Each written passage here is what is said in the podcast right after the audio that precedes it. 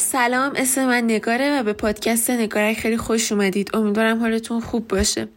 این سری می‌خوام در مورد فیلم City of God یا شهر خدا حرف بزنم که توی برزیل سال 2002 ساخته شده.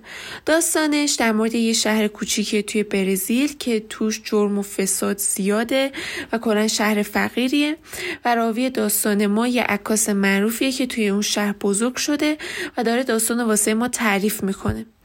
من خودم این فیلم رو چند سال پیش دقیق یادم نمیاد کی ولی یادم موقعی بود که من امتحان داشتم باید مدرسه می‌رفتم و نمی‌تونستم این فیلم رو کامل ببینم و از همون موقع حسرتش به دلم مونده بود که بدونم تای فیلم چی میشه.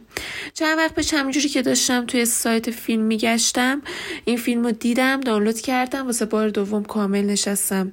نگاش کردم و از این فیلم خوشم اومد. و می‌تونم بگم بعد گذشت این همه سال باز اون بخش اولی که دیده بودم باز تو ذهنم مونده بود. داستان فیلم با اینکه واقعیه ولی قابل پیش بینی نیست. روند تندی داره من از اینم خوشم میاد. کند نیست اتفاقای زیادی توش میفته. و داستان چند نسل متفاوت رو میگه و داستان اینو میگه که چقدر راحت خشونت از یه نسل به نسل دیگه میره و چقدر بدون اینکه شما بدونین کارهای کوچیکتون می‌تونه موثر باشه توی زندگی آدمای دیگه.